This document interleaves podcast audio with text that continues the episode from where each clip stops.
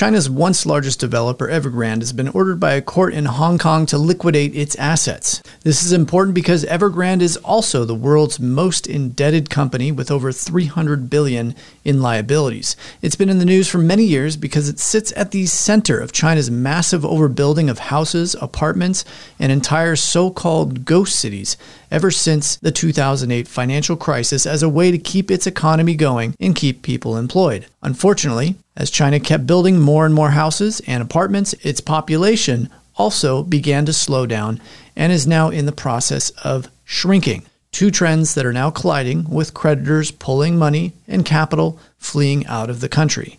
That's what we're going to discuss today and more on today's show with Shehzad Qazi at China Beige Book the leading source of proprietary data on the Chinese economy. Let me break it down in what we call the Beijing Rescue Playbook. And what foreign investors especially need to understand is that Beijing and the Communist Party on the mainland do not, quite frankly, care about the foreign investors. Foreign creditors are not top of the list. Sitting here today, Feb 1st, 2024, there is no guarantee that Evergrande is going to be the last developer that's liquidated. We have other very troubled property developers in China, and it's very likely that some of the other big names ultimately undergo a similar fate. Now, there is a broader picture when you zoom out, and that is that the Chinese property market is in a deep crisis. It's not just the residential market or the housing market, which a lot of the focus tends to be on, but the commercial sector is also in pretty serious amounts of trouble.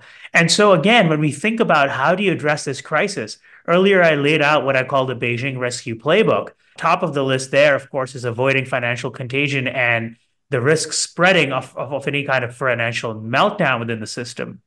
But even the bigger headache and challenge that Beijing needs to resolve in 2024 is how do you put a floor under the property market?